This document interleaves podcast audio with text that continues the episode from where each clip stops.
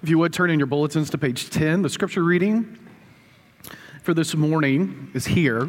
We're continuing, we have two more weeks, this week and next week, in our Hot Topics series. And this was a series in which we asked you what, quote unquote, hot topics do you want to hear about? And there were, there were questions about, like I said earlier, if God is omnibenevolent and omnipotent, why do evil and suffering exist? And so we're going to look at that, but we're going to talk about it in, the con- in a larger context about suffering just in general. So,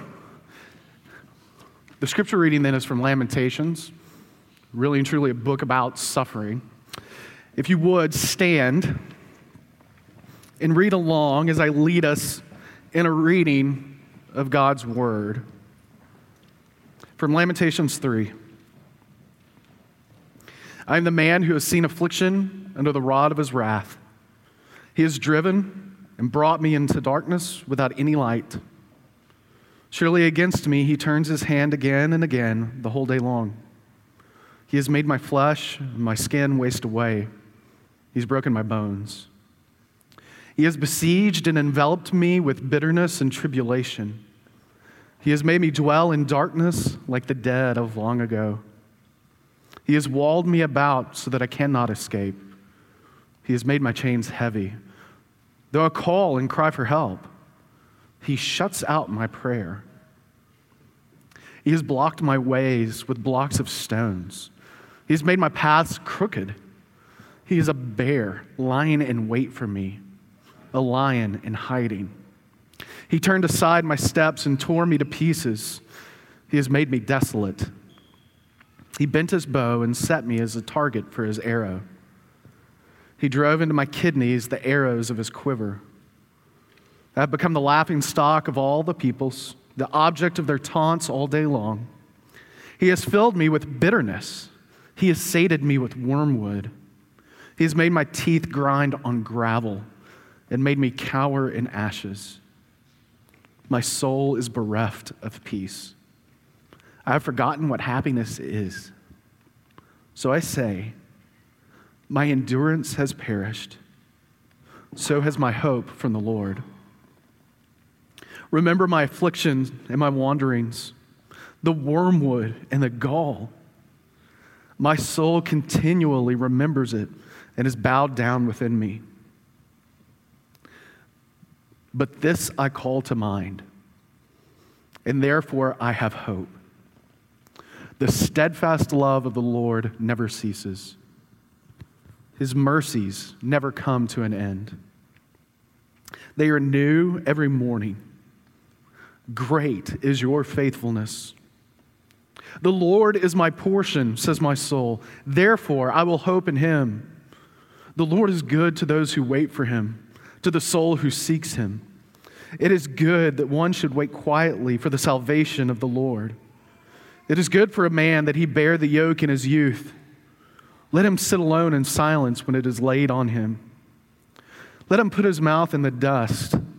There may be yet hope. Let him give his cheek to the one who strikes, and let him be filled with insults. For the Lord will not cast off forever. But though he cause grief, he will have compassion according to the abundance of his steadfast love for he does not afflict from his heart or grieve the children of men. This is the word of the Lord. Thanks be to God. You may be seated.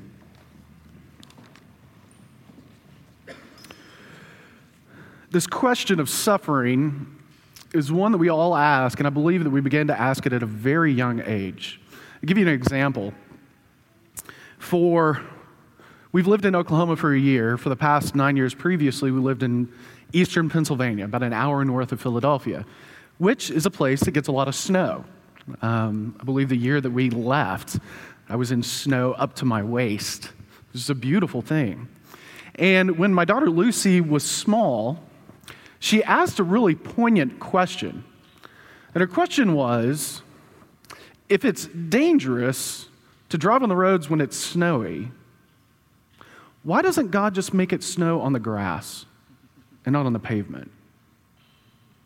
It's like, I've got a little theologian on my hands, right? Because what she's acknowledging is God is good. He doesn't grieve us from his heart. And he's powerful. He made the whole world and everything in it. What's the big deal about making snow just fall on the grass? So, as a little child, she's asking this question. And it doesn't take long until you experience some form of suffering in your life that you begin to ask that question too. Some of us, I would say, ask it more pointedly. Some of us are very okay just accepting whatever's from my Father's hand, I understand. And some of us go, why? Today's text from Lamentations gives us a picture of a man who is suffering greatly. Jeremiah, the weeping prophet. We're asking this question if God is all good and all powerful, why are there evil and suffering? But it's a part of the larger context of talking about suffering. It is very difficult, I believe, for us to talk about suffering in a way that's merely intellectual. There's a lot of things that we talk about that you can just keep it here. But you and I carry around in our heart scars from great suffering in our lives. You know, there are things that heal, but we always bear the brand marks of. Like, in a way, like we're all, even though you don't see it, we're all walking around with a limp. We're all walking around with a limp. And it's caused by untold suffering that's happened to us. Um, you know, several stories I could share. Uh, one great, one significant one in my life Tuesday, April 27th, 2010. So, eight years ago, I was 30 years old. I was preaching that Tuesday night to my RUF group. And I wasn't feeling particularly well, but it was the last, last large group of the semester, I thought, I can do this, I can finish it out. And I did, and I came home, and I was running a fever. And by that night, my fever had gotten up to 104.7, and I was shaking. Um, I didn't know that you could have like fever tremors. Apparently, that's a thing. So the next day, I went to the doctor, and the doctor said, You need to go to the ER immediately. So I went to the ER, and you know what I found out? I had pneumonia. Okay, great. Pneumonia is very treatable, right? So it's great when they hook you up. They don't even give you the pills to swallow, they just hook you up to the antibiotics, and it's like, okay, I'm going to get better. And over the course of about five days, my condition gradually worsened. Uh, my daughter was seven months old at the time. My wife and my daughter were staying with some people in our community group because they just wanted to love us. And by the end of the five days, as it continued to decline, my breathing got to about 10% capacity. And they give you this, this funny little thing to measure. I don't know what it's called. Incentive spirometer is what it's called. And so, got to about 10%. So, imagine if you want to work this out, just breathing whatever you can hold in your mouth. It's about 10%. And the doctors, different doctors would come in and say, Well, I don't know why you're not getting better. And I said, Yeah, I don't know either. I wish you'd do your job because I'm getting worse. doctors don't like it when they, you tell them they need to do their job. Um, but it was getting worse and worse. And they finally called in an infectious disease specialist because I don't know why. I haven't traveled overseas at that point, you know, to get any funky disease. And the infectious disease specialist says, Well, you, you can't breathe. Why don't they do, why don't you guys do a CT scan? So they did a CT scan. Uh, and what they found was in, in my lungs, uh, blood clots. And in my right lung, a blood clot really a massive blood clot that was slightly smaller than my fist. And they said, well, This is really bad. This is potentially fatal. They began treating me for the clots. Um, they put me on Coumadin, which some of you have been on. It's not fun because if you cut yourself shaving, you're going to bleed for seven weeks. And I remember, I remember lying there in the bed as it was getting worse. The story ended up good because I'm here, I'm alive. I remember lying in the bed thinking, been married for a few years, and I just had a daughter. We had been in Pennsylvania for two years. Why? I mean, this could be how it ends. 30 years old. Um, at the time, I thought it was a great preacher. I've realized differently since. It's like education, all this other stuff, like things to build to a future. And this could be it. And then what's going to happen to my wife, to my daughter? You all have been in that position. Not necessarily laying in a hospital bed. Some of you have been there. Some of you have seen even worse, like your kids go through something like that. It's very easy, I believe, kind of in our Christian culture, to come in and it's like everything is happy. Christianity is about joy. Um, an older brother in RUF once told me, he said, The entirety of my ministry is this, Scott, to prepare my students to die. I think there's a lot of truth in that. There's a lot of truth in that because you and I have a life of suffering. And can I be frank? Uh, you know, some of the ways that different Christians approach suffering just really irritate me. A, past, a local pastor posted an article in Owassoisms. You guys know what Owassoisms is? Please tell me yes. Owassoisms is like, imagine like the old lady who sits on their porch all day and gossips and then posts it on the internet. That's what Owassoisms is. but they, they also have good news as well. And you want to see if one of your neighbors was arrested that week, you get to see that too. Um, but the pastor posted in Owassoisms this. He says, quote, most suffering is due to other people's sin. The vast majority of human suffering is caused by sin, all too often the sin of other people. Okay. Um, if we're talking about horrible things like rape, murder, abuse, yeah, absolutely. But all of us are going to suffer without anyone sinning against us. Right? You remember in 2004 the tsunami that killed 250,000 people? A quarter of a million people. I mean, your parents' cancer?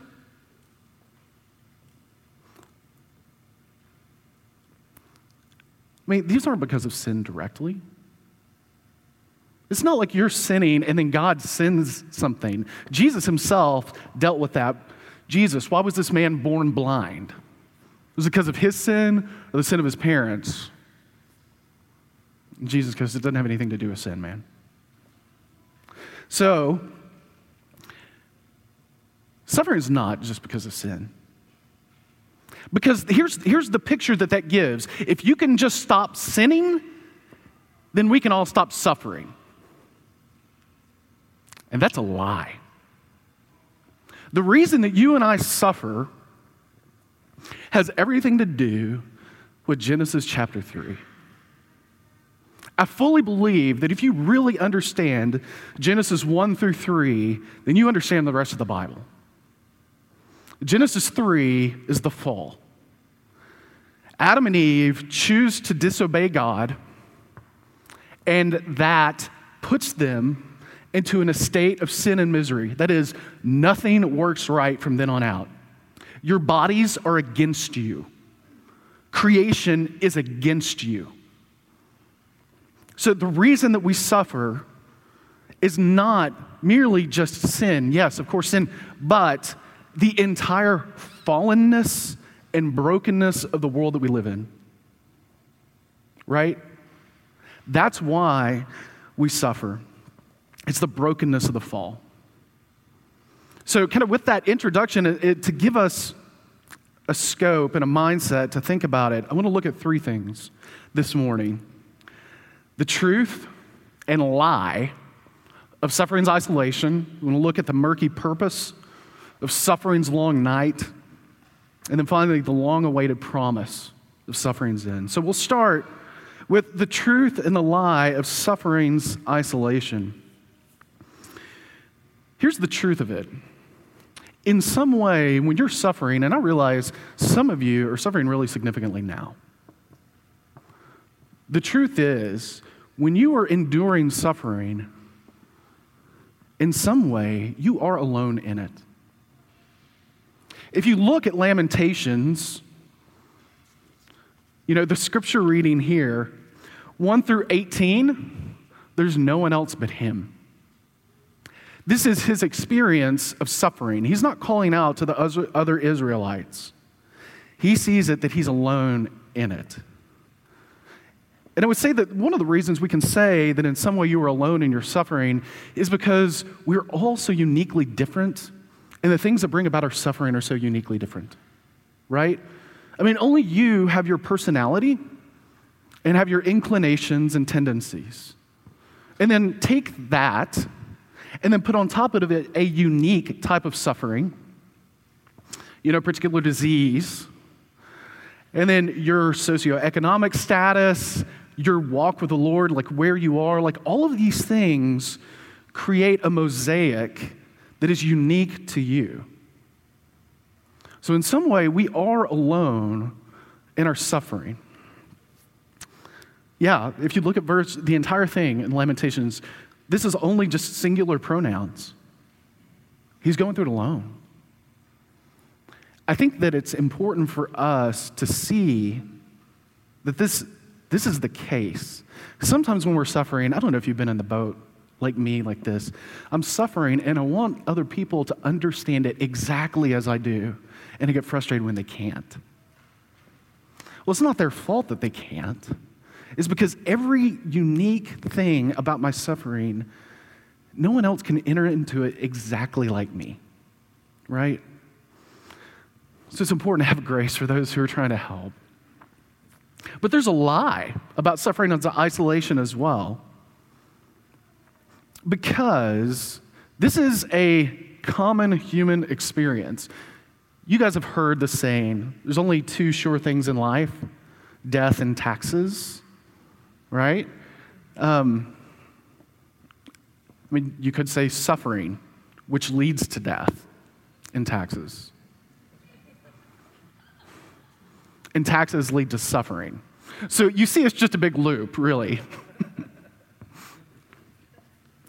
We've all suffered in some way or another. And it's not, you understand, like, when we're talking about in a body, in a context like this, this is not a contest. Well, I've suffered more than you. Well, you had cancer in your arm. I had it in my arm and my leg. I mean, that's not what we're about. But it's important as we suffer to recognize everyone else has a perspective on it too. And we're not alone. God's put us in a body together to endure and to help each other. You know, we have this collective understanding of what this looks like. For us to be able to go through this together. You know, by the way, I'm going to make a plug for something right now. This is why community groups are so important. You can get to know people coming on Sunday morning. You can't enter into their sufferings on Sunday morning. You can't. You got to see each other throughout the week to actually do life together.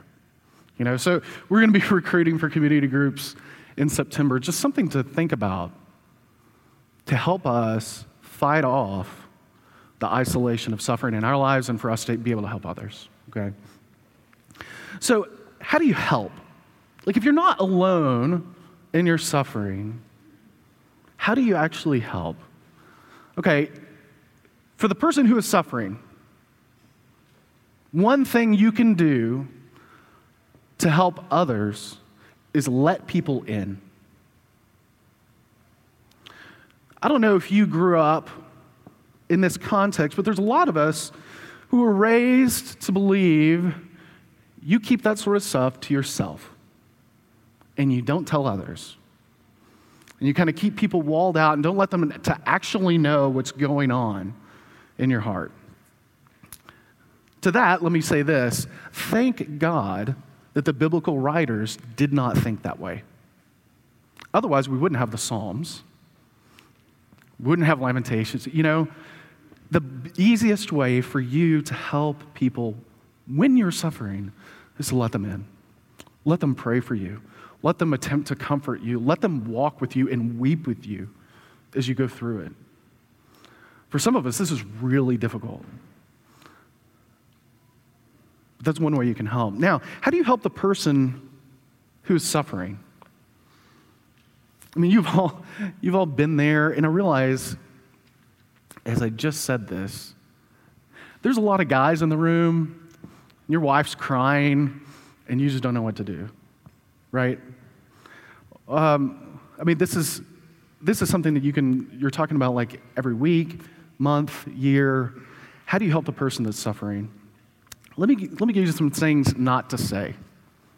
It's not so bad.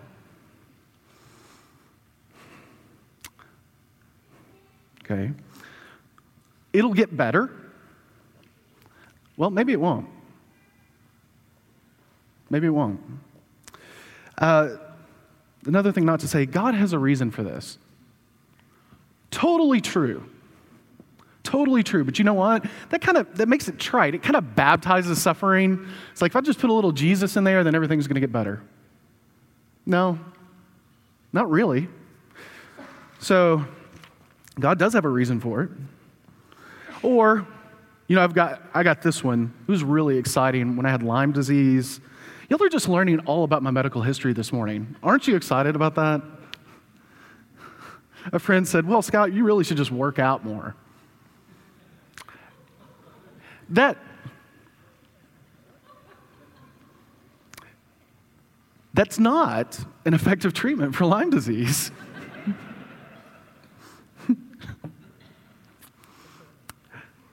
you know, there's, it's easy for us to put our foots in our mouth, our feet in our mouths. Not even a singular foot, both feet, directly in the mouth. Because we see, let's say, a friend or loved one's pain, and we just want to help. You know, we don't do it intentionally, we just want to help. Sometimes the best thing to say is, I can't think of anything to say, but I want you to know that I'm with you in your grief. When we think about helping the sufferer, a lot of us have this model Imagine there's a big pit, and there's no way to get out. And the sufferer is at the bottom of this pit. The way that we think about helping the one who is suffering is how do I throw a rope down? How do I do something like that in order to pull them out of the pit? You know, and sometimes they, they're so weak they can't even grab the rope. And so, how do I get like you know, one of those little claws that grabs the stuffed animals down there to pull them up. And I just want to help them out. The best thing you can do is get down in that pit. Go down into the pit with them. Because that's where they need to be. That's where you need to be with them. And in a very true way, the only one that can get anyone out of the pit is Jesus himself to bring about the end to the relief of that suffering. So that's really the principle of it. There's a truth and a lie about suffering's isolation. It's important for us to be cognizant of that. And so now let's, let's go to the second point. The question is why do we suffer? What is this murky purpose of suffering's long night? You know, this has been grabbed on by quite a number of people, quite a number of authors, to say that the existence of evil and suffering disproves the existence of God. That if God is actually all good and God is actually all powerful, and I see evil and suffering, therefore he must not exist, Because a good God and a powerful God wouldn't allow it to exist. You know, that's a common popular argument among atheist philosophers. No one uses that. You know, as you think about talking to non Christians, that's important to remember. This is not a popular argument among philosophers. However, if God is all good and all powerful, why, do, why does evil and suffering exist? You know, the Bible gives us some reasons, but it doesn't give us a full orbed reason about why you are suffering in your particular instance in the way that you are. You know, there's an incorrect assertion by saying, look, if evil appears and suffering appears pointless to me, then it is pointless. If I can't conceive of a reason why suffering exists, therefore there must not be one. Well, that doesn't, that's not very good because that means that the only explanations for what's going on have to be comprehended by me. It is possible for God to have a reason that you just don't know about. And in our particular instances, most of the time that's what it is. Sometimes when we come through it, we see how God used it, right? And that's a beautiful thing. Not the suffering itself, but what the suffering produces. The Bible talks a lot about that. How your walk with the Lord is so much more tender or intimate because of it. How you've grown and changed because you've had to rely on Him because there was no one else to rely on. So there's some things like that. But still, look, God allows suffering Look at verses 12 through 13. In the text, he bent his bow and set me as a target for his arrow. He drove into my kidneys the arrows of his quiver. This is not merely this is not merely God allowing suffering. The one shooting the arrows is God himself. Right into his kidney, which that seems like a very painful injury. God Himself. So there's a lot of Christianese out there. It's like, well, God doesn't actually bring about suffering, He just allows it. Some, I mean, yes and no. That's not really the way the Bible speaks of it. It's just not. So, what's the answer? What's the answer? Christianity is so unique in this. God Himself came to earth to deliberately put Himself on the hook for human suffering. You know, the, the, we're given a lot of purposes for it, but the ultimate purpose is for Him to be like us in His suffering. We'll talk about that in just a second, but you know, 2 Corinthians 1 5 is for us to share in Christ's sufferings. Philippians 3, to know the fellowship of his sufferings. 1 Peter 2, Christ suffered for you, leaving you an example so that you might follow in his steps. 1 Peter 4, we share in Christ's sufferings so that we may share in his glory. I mean, there's so many of these beautiful reasons, but why this particular suffering at this particular time? I want to recommend, I think this is the, I don't do this very often. I want to recommend a book. It's called Lament for a Son by the theologian Nicholas Wolterstorff. Wolterstorff, I believe he was at Yale, and he lost his son when his son was 24 in a mountaineering accident. And the book, is really his memoir of wrestling with God through it. So I would just highly recommend that. But Wolterstorff says in this book, he says, My wound is an unanswered question. The wounds of all humanity are an unanswered question. Christianity does not provide, Bible does not provide the reason for each experience of pain. It just doesn't. We have the general because of the fallenness of the world. We have specific things so that we might be like Christ and know Him and share in Him. But every specific instance, of course not. So, why does He allow it to continue?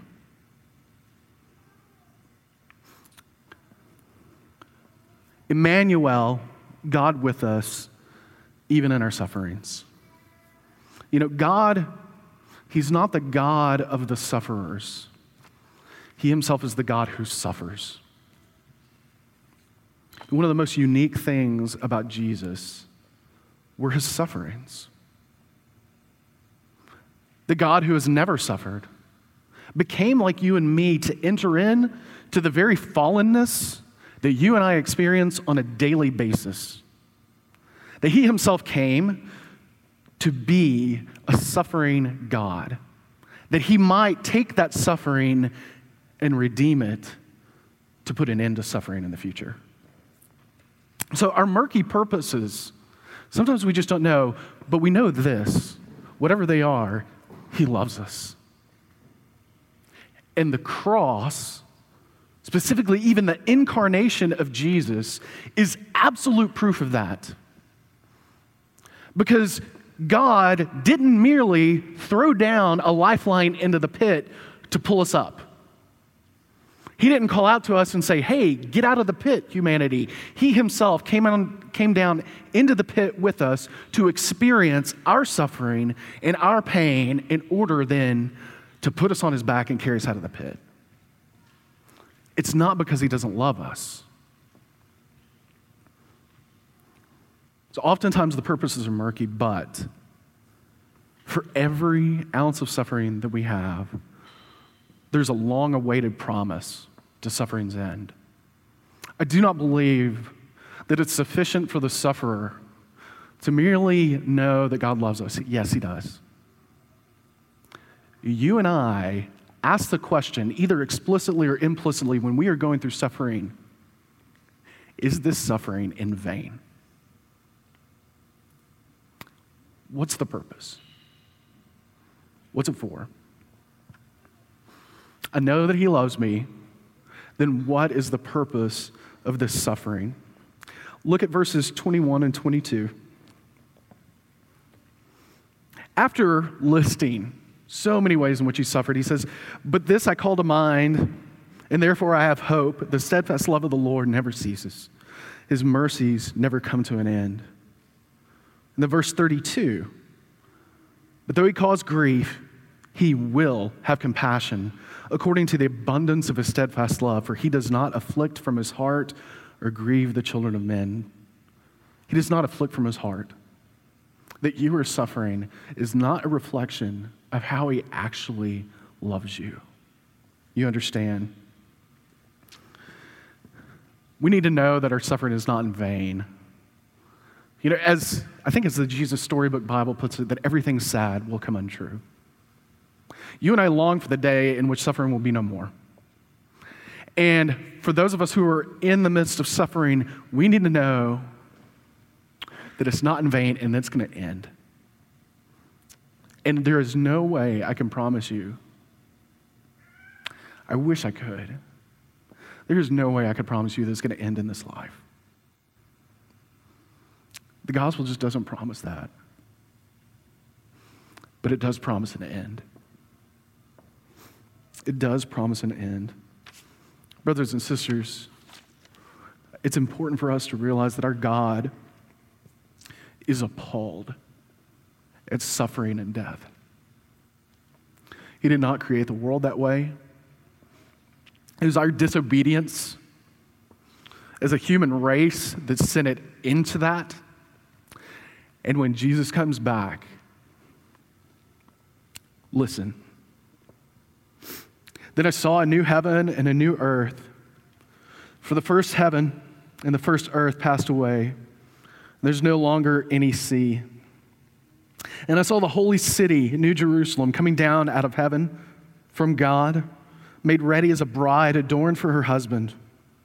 And I heard a loud voice from the throne saying, Behold, the tabernacle of God is among men, and he will dwell among them. And they shall be his people, and God himself will be among them. And he will wipe away every tear from their eyes. And there will no longer be any death.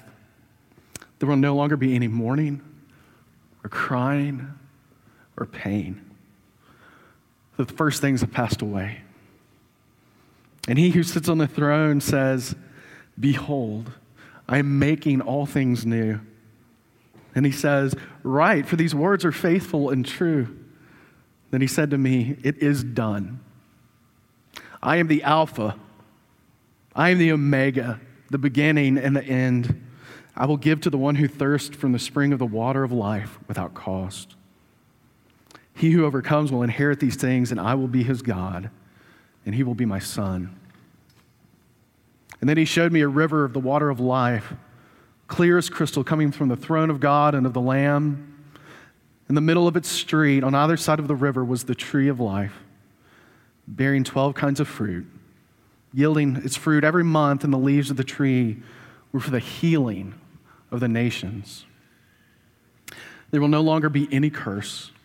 That is, there will no longer be any fallenness or brokenness. And the throne of God and of the Lamb will be in it and his bondservants will serve him, and they will see his face, and his name will be on their foreheads, and there will no longer be any night. They will not have need of the light of the lamp, nor the light of the sun, because the Lord God himself will illumine them, and they will reign forever and ever. What you and I need in suffering to see a picture of the end.